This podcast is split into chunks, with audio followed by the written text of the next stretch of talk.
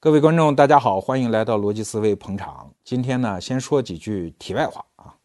有人说逻辑思维最大的功臣是谁啊？哎，不是我罗某人，也不是我们背后的那个小胡子老板声音。我认为啊，最大的功臣是中国的中学教育啊。先给大家看张图啊，你看这是高考之后的孩子对待书本的态度，把书本像雪片一样的撕碎，来抒发这种青春的郁闷。我终于摆脱你们丫的了。所以，中国的中学教育其实它起到了一个非常恶劣的作用，它让没有办法进入高考这个体制的人终生厌弃学问，而考完了高考的学生，终身对于中学灌进去的那些知识表示不感兴趣，啊，他很难再摆脱中学教育给他的那些简单的结论，再用兴趣的眼光去一点一点的追索。如果说中国出人才，那我觉得。有教育的功劳，但是更主要的，真的是这些人本来就是禀赋很好的人士，因为他能在这样的教育摧残下，还能保持自己的兴趣。我自己曾经做过一些实验啊，比如说我问一些理科生，我说南北朝和五代十国哪个在前呢？我告诉你啊，几乎没有答得出来的。我至少到目前为止还没有过遇到过这么简单的历史学问题。我要问文科生，哎，你能背背化学元素表吗？你知道左手定理、右手定理什么区别吗？啊，你能知道 sin 和 cos 是什么区别吗？激化和差定理是什么吗？啊，当然我也不知道啊，我就是蒙他们。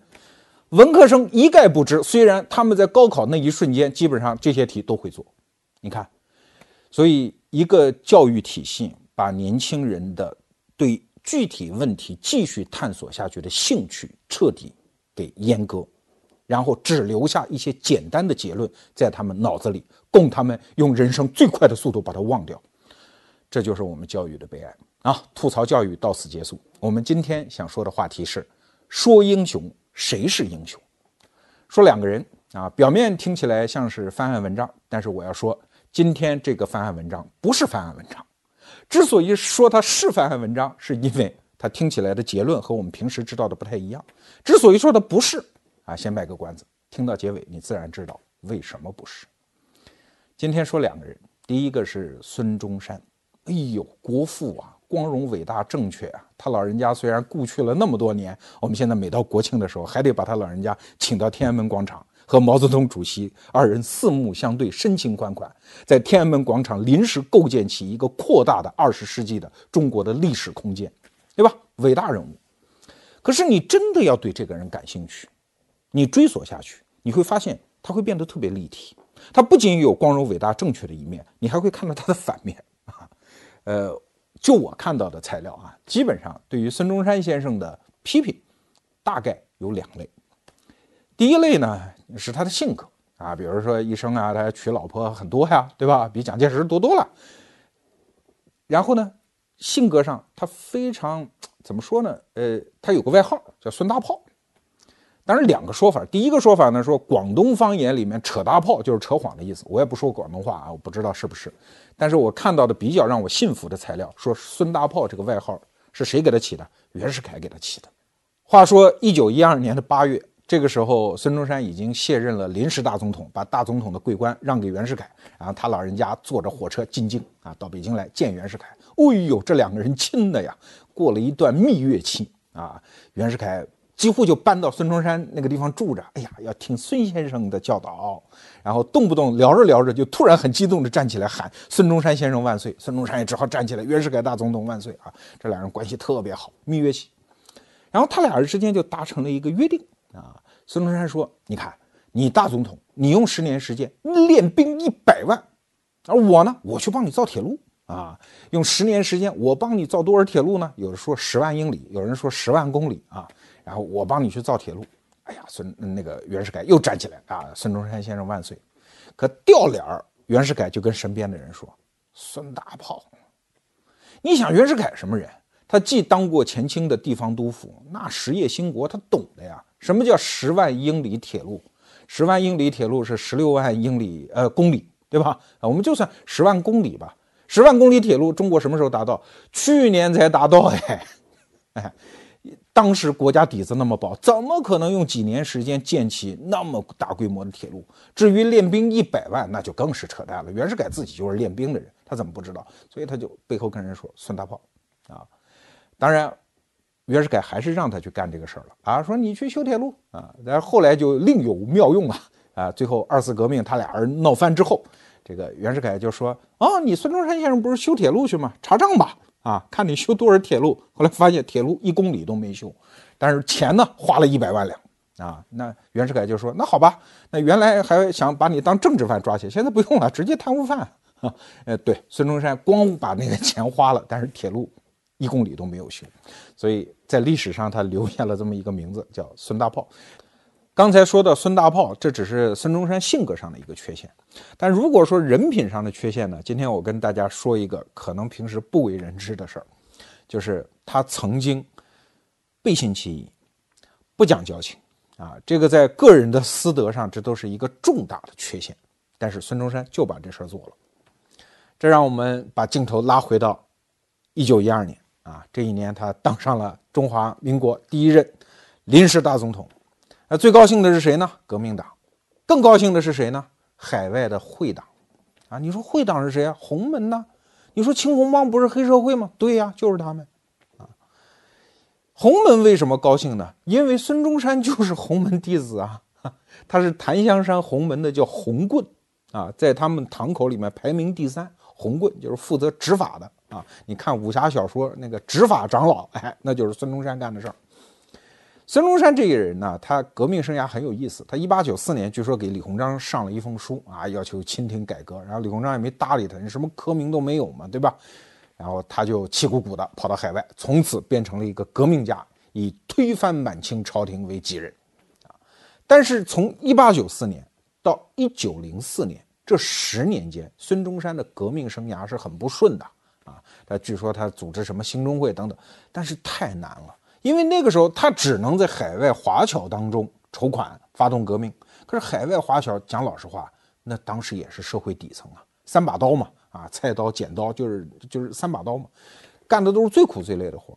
我看到一个材料，孙中山有一次跑去找一个洗衣房的人啊，去动员人革命，那个人说：“你不要再说了啊，你天天说这个话干什么呀？这都是要灭九族的话呀，动不动让我造反啊！你再说再说，我拿熨斗打你。”哎，你看。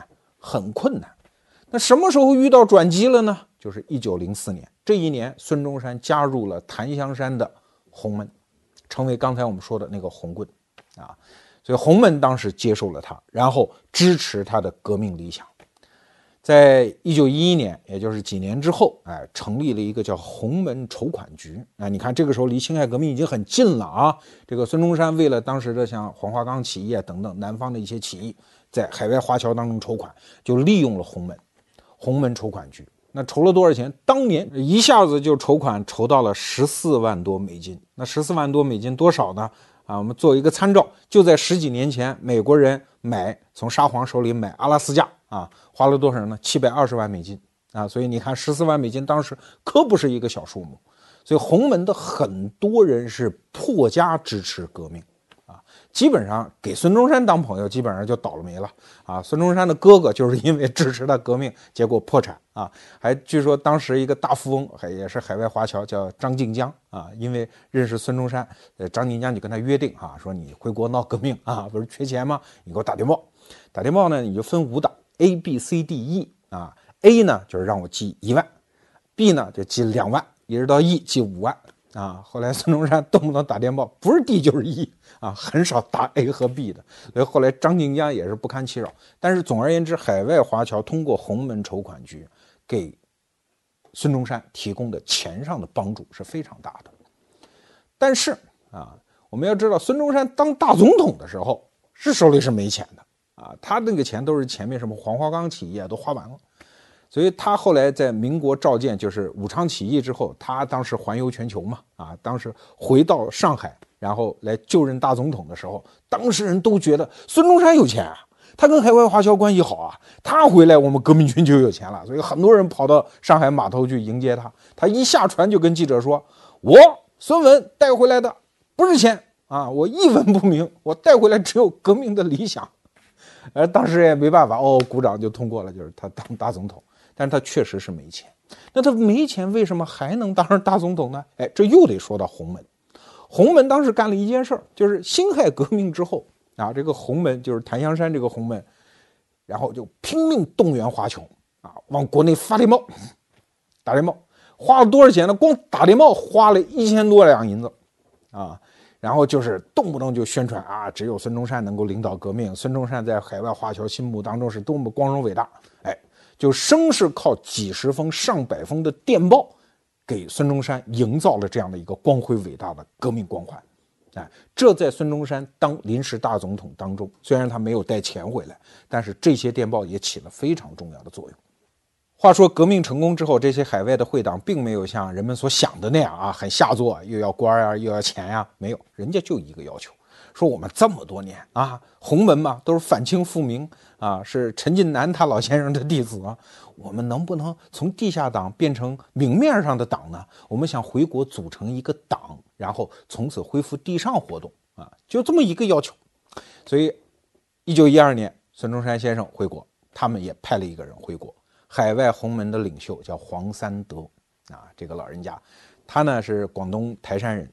回到广东之后，见到孙中山，就提了这么个要求。孙中山说：“啊，可以，但是呢，我现在不管这事儿。你看，我大总统也卸任了，是吧？他当了没几个月，说我也卸任了。你去找广东都督胡汉民去谈。啊，胡汉民当然是同盟会的老会员了，孙中山的左右手嘛。哎，黄三德就是傻乎乎的跑去找胡汉民。胡汉民呢，就说：那你先写个报告吧。啊，就写了报告，然后石沉大海。”然后孙中山跑北京去了，然后黄三德一个人傻傻的在广东跟胡汉民死磕。据说有一次终于见着了，胡汉民就是说：“那这不行，这不行，不能给你们会党这个权利啊。”然后这黄三德就非常恼火呀，说：“你们干革命找我们要钱要粮，我们都给了，你现在革命成了翻脸不认人是吧？”胡汉民说：“哎，就是这样，说拍桌子还钱啊！这么多年支持革命的钱，连本带利给我拿回来啊！”就闹。后来呢，这个当然黄三德后来也见到孙中山，又把这事儿说了啊。他孙中山又跟胡汉民之间踢皮球。总而言之，这事儿就是不认啊。甚至绝情到了什么份儿上？黄三德找到孙中山说：“行，这事儿办不成，我认了，我回美国行吧？我没钱了，你给我买张船票。”孙中山不干。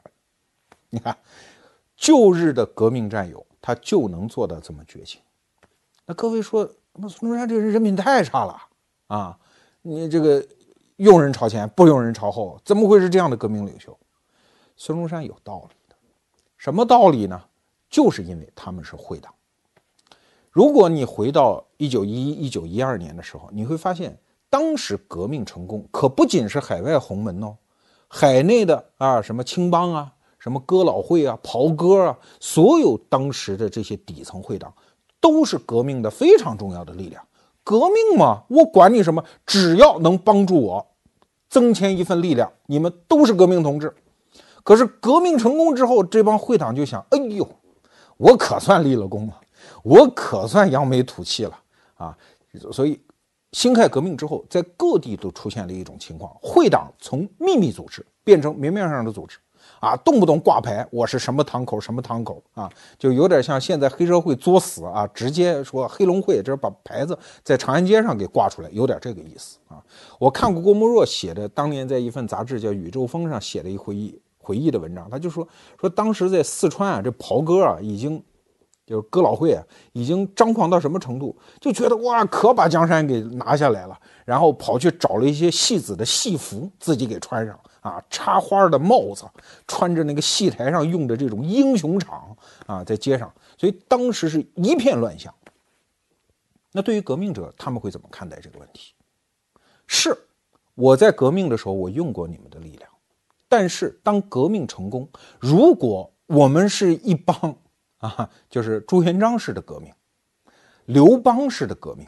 我不管你是卖狗肉的还是编席子的啊，只要是革命老功臣，大家见者有份，咱们就分天下。如果还是那个时代，那请问这个革命还是国民革命吗？还是共和民主革命吗？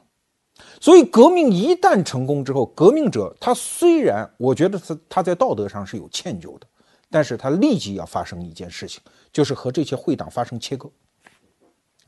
所以孙中山在一九一二年的二月就讲了这样的话，说近期啊有一些会党闹得不像话。他说这不是我理想中的革命啊，啊，嗯，他就做了很强烈的暗示，什么要镇压。所以在辛亥革命刚刚结束之后，镇压会党是一个各地都在发生的事情，包括云南的都督蔡锷啊，后来小凤仙她干老公啊，也是做了大量的，所所有只要敢在街上把什么堂口山口挂出来，公开搞什么会党的仪式的人，守者啊，为首者立即斩首。所以这个也是当时全国的一个风潮。那会党委屈不委屈呢？你站在他们这边看，当然委屈。要知道会党啊，他们也不是我们现在简单的理解的黑社会啊。在清代后期，因为人口的剧烈的增加，中国这片土地已经承载不了这么多人口，所以当时社会上就出现大量的流民。再加上清代后期，随着西方的生产方式的引进，它很多生产它用不了这么多人啊。再比方说啊，当时的漕粮。漕粮要通过运河运到南方，运到北方，后来就改船运呢，改海运呢，整个大运河就衰败。而大运河上活跃的这种秘密会社，就是后来的青帮，所有这些人都失去了生机，所以他们必须更加抱团，形成会党。你说他是革命力量，你说他是黑社会力量，是褒是贬不好说，但他就是这样的一群结成了帮的、团伙的这一群底层人民。所以革命者要跟他们切割，他们自己也知道自己已经落后于时代，怎么办？所以二零呃不是一九一二年的七月份，其实他们几个大的会长在上海也搞了一个成立一个会，叫中华国民共进会啊，就是青帮、红帮、哥老会啊，他们就成立了一个共进会，就意思就是我们也想现代化，我们也想让社会接受接受我们，我们也不愿意变成黑社会。啊，我还看到一份材料，当时有一个青红帮的大佬写了一份告示，那写的真是你现在看都挺可怜的。他那个意思大概意思就是说，他说我们是一帮可怜人啊，我们是在不得已为生计所迫结合起来，我们也想改掉现在的缺陷，我们也不想当流氓地痞，但是第一是积重难返。第二是人口众多，我们这些当老大的对小弟也不见得能够管束的那么好啊。我看到他这个文告当中还有一句话，说便告各位记者先生啊，就像现在有些企业，比如蒙牛啊，各位自媒体啊，我虽然也有过一些劣迹，但是你们不要太过分了，给我留条生路行不行？那个文告几乎就这么写的，说啊，说为社会计，即使对我们不表同情，为社会计。略留地步，略留空间，不要为一些莫须有的事儿，动不动就对我们口诛笔伐。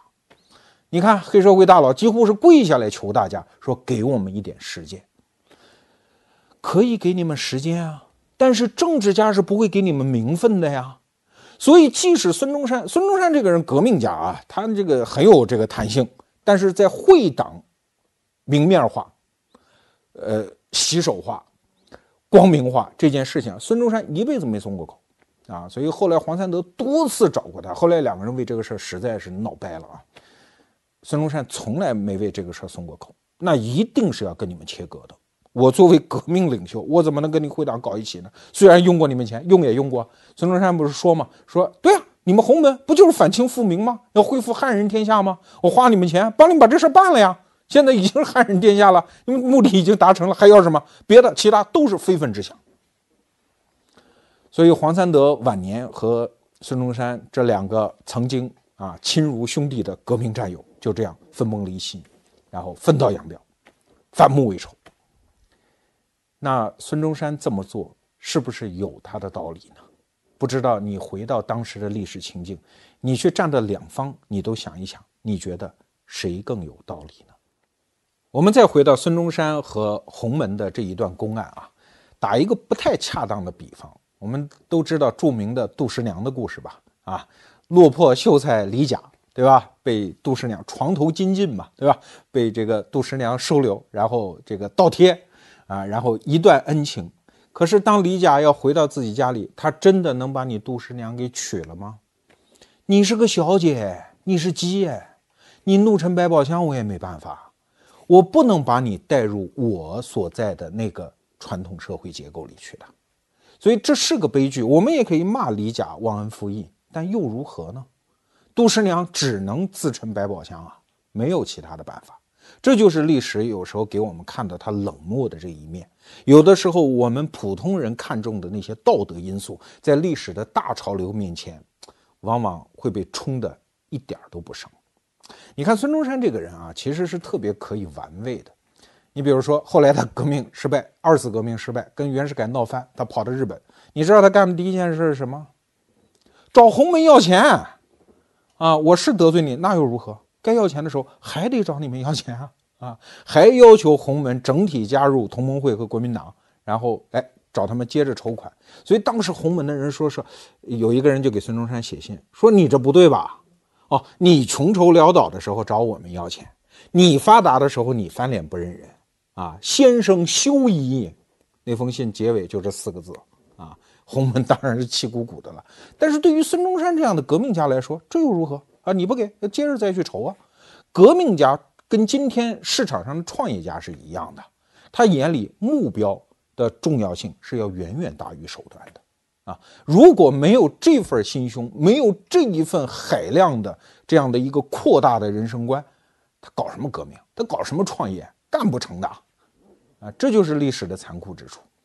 当然，最让人唏嘘感慨的是，到了一九一八年，对吧？有一次，孙中山那个时候在上海，当时北京大学的校长。就是蔡元培给他写了一封信，说啊，说我们想编一本叫《国史前编》，就是我你看我们创建了民国，那我们把民国之前的历史，我想写一本书啊，我们就从会党的历史一直写到你在南京卸任写的这一段历史。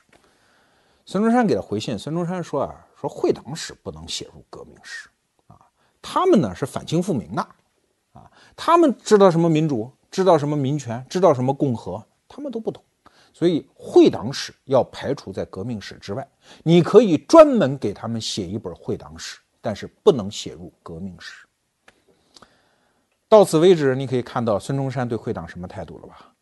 不是满不满足你要求的问题，甚至在历史记载下来的功绩也要给你抹杀掉。哦这就是历史的冷漠当然。你是从道德上评价，还是从革命的丰功伟绩上去评价孙中山？你可能有自己的标准，但是两边你都看起来，我觉得最大的感受还是一种一声长叹吧，一种感慨吧。好了，我们再来说第二个人，袁世凯。袁世凯跟孙中山这两个人其实有很多交集啊，比如说啊，呃，有一个著名的发生在一九一五年的。叫黄远庸的谋杀案。黄远庸是个什么人呢？这个人在新闻史上，大家很多熟悉他的名字叫黄远生啊。远生是他的笔名，是一个著名的记者啊，以反对袁世凯的帝制而出名的这么一个记者。一九一五年，他因为各种情况就觉得不对头了，他跑到了美国，但是到美国十二月份仍然被杀掉了。那问题是谁杀的呢？啊，一直当时的舆论界认为是袁世凯杀的，啊。但是，一直到一九八四年，黄远生就是黄远庸的儿子，在给黄远庸写传记的时候，仍然说：“嗯，袁世凯杀的。”但是就在一年之后，一九八五年，有一份材料曝光，什么材料呢？就是当时这个凶手叫刘北江，这个人是谁呢？是国民党当时美洲总部，当时还不叫国民党，叫中华革命党啊，美洲总部的负责人叫林森，后来也当过国民政府的主席。是他的警卫员，啊，所以说黄远庸谁杀的？孙中山下令杀的，那什么原因杀他的呢？不是因为他反抗帝制，不是因为黄远庸是个记者嘛，自媒体嘛，啊，也动不动就是嘴欠啊，骂骂袁世凯，有时候也骂骂国民党，所以孙中山就不高兴了，然后就派人把他杀掉了。所以直到刘北江临死前把这个秘密透露出来，前一年一九八四年。连黄远庸的儿子都不知道，还在怪罪袁世凯。其实，所以你看，袁世凯和孙中山这两个人生命当中有很多这样的交集啊，包括宋教仁案啊，大家都知道，宋宋教仁在民国建立之后不久就被暗杀，一直大家认为这是袁世凯干的啊。但是这两年学术界也在讨论，大家发现，嗯，好像好多证据也在指向孙中山哦，可能是孙中山派当时一个叫陈其美的人把他杀掉的哦。所以你看啊，从黄远庸到宋教仁，你看有的时候是袁世凯这个大坏蛋给孙中山这个大好人背黑锅啊，往往历史就是这样有趣儿。那袁世凯到底是一个什么人啊？如果他不是活到了一九一六年当了皇帝，他有如果在一九一四或者一九一三年他死掉了，那么这个人留给历史的背影可能是非常的光荣伟大的啊，恰恰是这样。袁世凯这个人是一个治世能臣，不管是早先的处理朝鲜事务，后来的处理义和团事务，包括在戊戌维新之后，在天津当北洋大臣兼直隶总督的时候，推进整个天津的现代化等等，你就会看出这个人非常之能干，而且官声极好，在官场里那一套那也叫玩得转，个人身体也非常的棒，坐在那儿像一头小老虎似的，眼睛里面冒光，所有的人跟他一接触都会发现这个人真能干啊，据说还特能吃。食量还特大，一顿饭就十几个鸡蛋，几只鸭子没问题啊！就这么一个人。如果我们说袁世凯坏啊，经常会说出很多故事，比如蔡锷跟小凤仙跟他斗心眼儿啊，章太炎怎么骂他，都是要说袁世凯的这些对立面有风骨。可是你有没有想过这么个问题？就是袁袁世凯怎么不迫害这些人呢？老是被这些有风骨的文人欺负，这咋回事呢？他其实不是一个那种专制或者说非常用蛮横手段去治军的一个人。如果他真的是那样一个人，哪怕做到蒋介石那个水平，他的所有的手下的军官看见他都要打个立正，说一声校长。他如果有这份权威的话，他红线的皇帝梦最后也不会落到那个下场。他恰恰不是这样用一个蛮横手段去做事的人。说一个小例子。当时啊，湖南有一个文人叫王凯运，晚清的著名的经学大家啊。但这个人在生活小节上有点不拘小节，他有一个癖好，就是喜欢跟老妈子谈恋爱啊。他生活中一生有好多老妈子啊。伴随他晚年呢，是一个著名的老妈子，哎，中国历史上最著名的老妈子叫周妈啊。这老头儿一天就缺不了跟这周妈睡觉，他那小辫儿都得让周妈给编。他后来跟袁世凯之间发生了一段交易啊，袁世凯不是要当皇帝吗？说王凯运，你能不能劝进呐？啊，你看名气这么大，王凯运说可以啊，啊，没有价格对了，没有什么不可以卖的呀，对吧？一个字十十万，啊，王凯运三个字三十万大洋。袁世凯说行，便宜啊，给了，然后先付了定金。后来你知道，就是红线这个这个。君主制啊，你变化非常快，很快就是袁世凯发现这个皇帝当不成，所以后来就跟王凯运说：“说你看我这皇帝也没当啊，我退货定金我也不要了，后面款能不能不付了？”王凯运说：“那哪有那个事儿，对不对？一定要要啊！我这名儿写了，我们说的就是卖这名儿嘛。”王凯运在湖南就指挥他这老妈子叫周妈啊，就进京跑到袁世凯家里，袁世凯还接见他啊，然后这周妈就找他要钱。袁世凯没办法，派自己的姨太太陪着这周妈玩那周妈什么人？你想想看啊，没有呃没有几把刷子也搞不定王凯运。那非常著名的中国女政治家哈，就是盯着袁世凯啊，好吃好喝可以，钱还是得要。最后闹到什么程度？当着袁世凯的面，在他面前撒泼打滚。哎呀，你是个皇上啊，你欺负我一老夫人等等。最后袁世凯没办法，生生这个尾款还就付了。我说这个意识只是想说明一点啊，就袁世凯，我们不能说他心慈手软，哪怕说他伪善吧，他也是一个不是用强硬手段对敌人下得去手的这样的一个人。所以说，如果非要对比孙中山和袁世凯，可能会觉得看着袁世凯好像还温暖一点吧。但问题又来了，为什么他最后要犯那个大糊涂，一定要当什么狗屁皇帝呢？袁世凯为什么要当皇帝呢？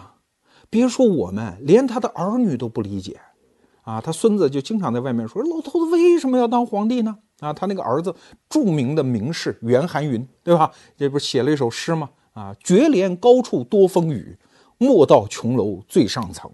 那意思就是劝他老爷子，你当什么皇帝呢？高处有风雨的。袁世凯自己跟他。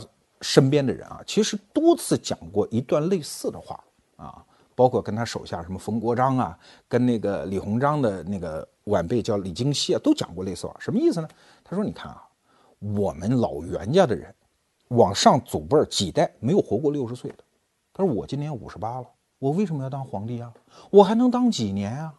啊，都有人说说我要把皇位传给儿子。你看我这几个儿子，啊，大儿子跛子瘸子袁克定啊，号称号称洪宪太子，是个瘸子，啊，二儿子是个名士，那个望之不似人君嘛。啊，三儿子是个土匪，等等。他说：“我这儿子一个都继承不了我。”他说：“我为什么要当皇帝呢？”确实啊，你为什么要当皇帝呢？啊，就在一九一五年啊，大概十一月二十二号，美国的《独立周刊》还发表了一份采访袁世凯的人物专访啊。袁世凯在里面跟记者啊，那个那真是呼天抢地的说：“我为什么要当皇帝呢？我不愿意当皇帝。”但是发表这篇文章，请注意啊，十一月二十二号，就在两天前，十一月二十号。北京的国民代表大会就通过了关于中国要改国体、成立君主制的这样一份决议。这个时候，袁世凯已经启动了，就是他的当皇帝的梦。后来就一系列的这种活动了啊，什么做龙袍啊，花几十万两银子呀，宣布第二年改元洪宪呀，等等这些事儿都在做。好吧，我们假设袁世凯有私心。他确实想圆自己的一个皇帝梦啊，不想当将军的士兵不是好士兵吗？是吧？想把江山传给儿子，所有这些坏事他都做。但是我觉得还是缺乏解释的力度。他为什么要当皇帝？如果回到当时的历史情境，其实我觉得没准能给袁世凯一些解释了。即使呃这些解释站不住脚，袁世凯可能他也会这样想：一个坏人做坏事，总要给自己找一些正确的理由嘛，对吧？我们就来看这些理由是不是成立啊？第一个理由就是，在民国召见的时候，大家都觉得，哎呀，民主了，共和了，把皇帝赶跑了，我们终于顺应历史大势了，搞到了普世价值了，这国家应该好了呀。可结果呢？袁世凯当这几年大总统，你去细看那几年历史啊，反正我不说别的，让我当，我是不当，惨透了呀！啊，帝国主义列强的逼迫。呃，日本人签逼他签那二十一条，那叫什么道理啊？我又没给你打仗，我凭什么要给你那么多权利？那日本人不管啊，我就是军舰在你家门口游荡啊，你我给我逼你签这个东西，不签我就揍你，啊，这就不讲理啊！袁世凯也没办法啊，一方面跟日本人糊弄着，一方面偷偷的把这情报透给英国人，希望通过国际干涉来阻止日本人侵略的脚步等等，苦不堪言。而且地方上呢，说白了也不太鸟他，啊，辛亥革命之后，地方都是大都督啊，啊，他虽然是中央政府的大总统，地方上节流税款，基本上中央别说办事业，连基本的维持中央政府的基本的框架，这个经费都没有着落，所以他不得不去跟列强借款，所谓的善后大借款啊，所以他实际上已经到了几乎是政令不出都门。他要想利用一下谁，只好跟他虚与委蛇、笑脸相迎啊！你再去看一遍很老的那部电影，叫《知音》啊，袁世凯跟叫蔡锷啊，不过就是云南一个省的有点军权的一个军阀嘛，哎，那都得笑脸相迎，想尽办法笼络，没有权利呀。当然，这种没有权利到了什么地步啊？他是不是说已经到了非要帝制不可的程度？那我们今天看未必，但是对袁世凯看来。至少帝制是解决问题的一个方案，这就说到一个故事。袁世凯啊，他当了大总统之后，他的这些部长们一旦要开会，就是迟到。你说他为什么迟到呢？一打听，很简单，打麻将啊，头天晚上拼命打麻将，第二天早上睡过了，一开会就迟到。袁世凯真恼火呀，憋不住。但是你你是民国了。所有人都平等，你是大总统，咱也是平等的啊。那只是职位上讲，对吧？我们见到奥巴马也不用下跪的呀。美国人民也这样想，奥巴马跟我平等的呀。所以那些各部部长觉得，哎，老头子是你岁数大点啊，你威望高，那你也拿我没办法啊。我反正手头要不有军，要不有民，要不有财权，要不有本事，要不有名望，你能拿我怎么样？所以袁世凯后来没办法，他想了个办法啊，他找了当时的警察总监，叫朱向湘，说你去查查。哎然后你给我一份名单，我拿这份名单呢，我我我来说他们，我就说谁昨晚打麻将啊，我我再来批评他们。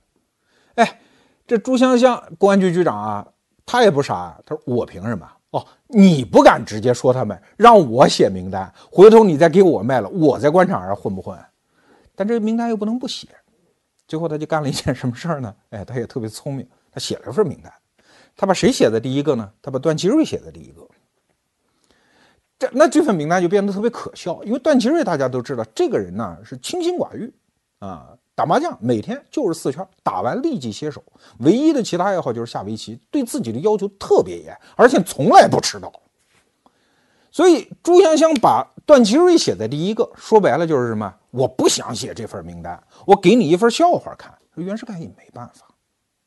哎，你说一个大总统列强相逼，国家危亡啊，就是整个民族又到了最危险的时刻的时候，他面对着这样一个官僚机构，他会怎么想？要知道，袁世凯可是在前清是总督啊，啊，总督啊，最高也当过国家的总理啊。那个时候，在专制政权下，一个总督叫什么？叫起居八座，那叫威风，那出门都有倒子的，啊，他怎么受得了民国时候这种政治安排？所有这种政治安排，他觉得看来这就是乱来啊，这就是给我治国，把中华民国往强盛国家去崛起去带，是一个路上的拦路虎啊！你说当时的政治气氛也就是这样啊，所以你看后来梁启超写的说，当时的国会。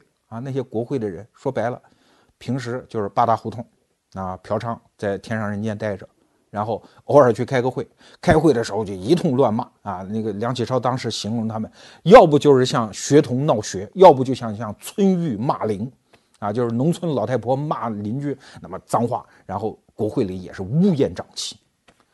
所以袁世凯觉得那怎么办？我要有权威啊，有权威怎么办？当皇帝啊，答案就出来了。就像当时的筹安六君子之一叫杨度，筹安会就是劝进呐，让袁世凯当皇帝那么一组织。杨度就就说过一个例子，他说：“我看见俩乞丐吵架，其中有一个乞丐就说，还不如不办民国好呢，啊，有皇帝在，你还敢吗？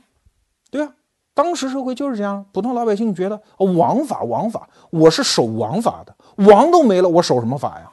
所以很多时候对底层民众来说。”已经变成这是一个没规矩的世界。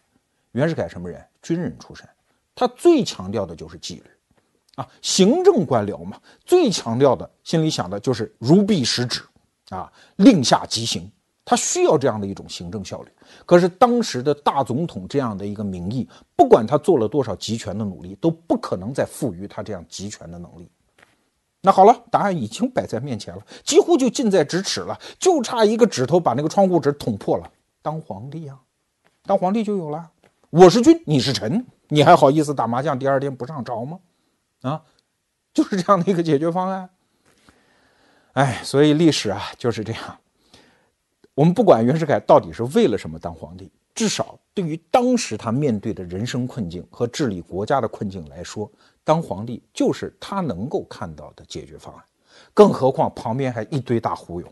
啊，筹安六君子，美国人古德诺教授，哈哈，什么这个呃，当时的各种劝进的，当时他身边的人，哎，你不要说啊，袁世凯在深宫之中，他有时候是分不清的啊。大家都说蔡锷领导护法运动啊，护国运动反袁，没错啊。可是写给袁世凯的劝进表上，蔡锷也签名了，签在哪儿？签在第一个呀。很多人都在糊弄老头子，说啊，你要当皇帝，我支持啊，我给钱。啊，都给他开空头支票，许诺他。可是等他皇帝梦一破灭，大家都反对的时候，所有人再把他老人家一脚踹。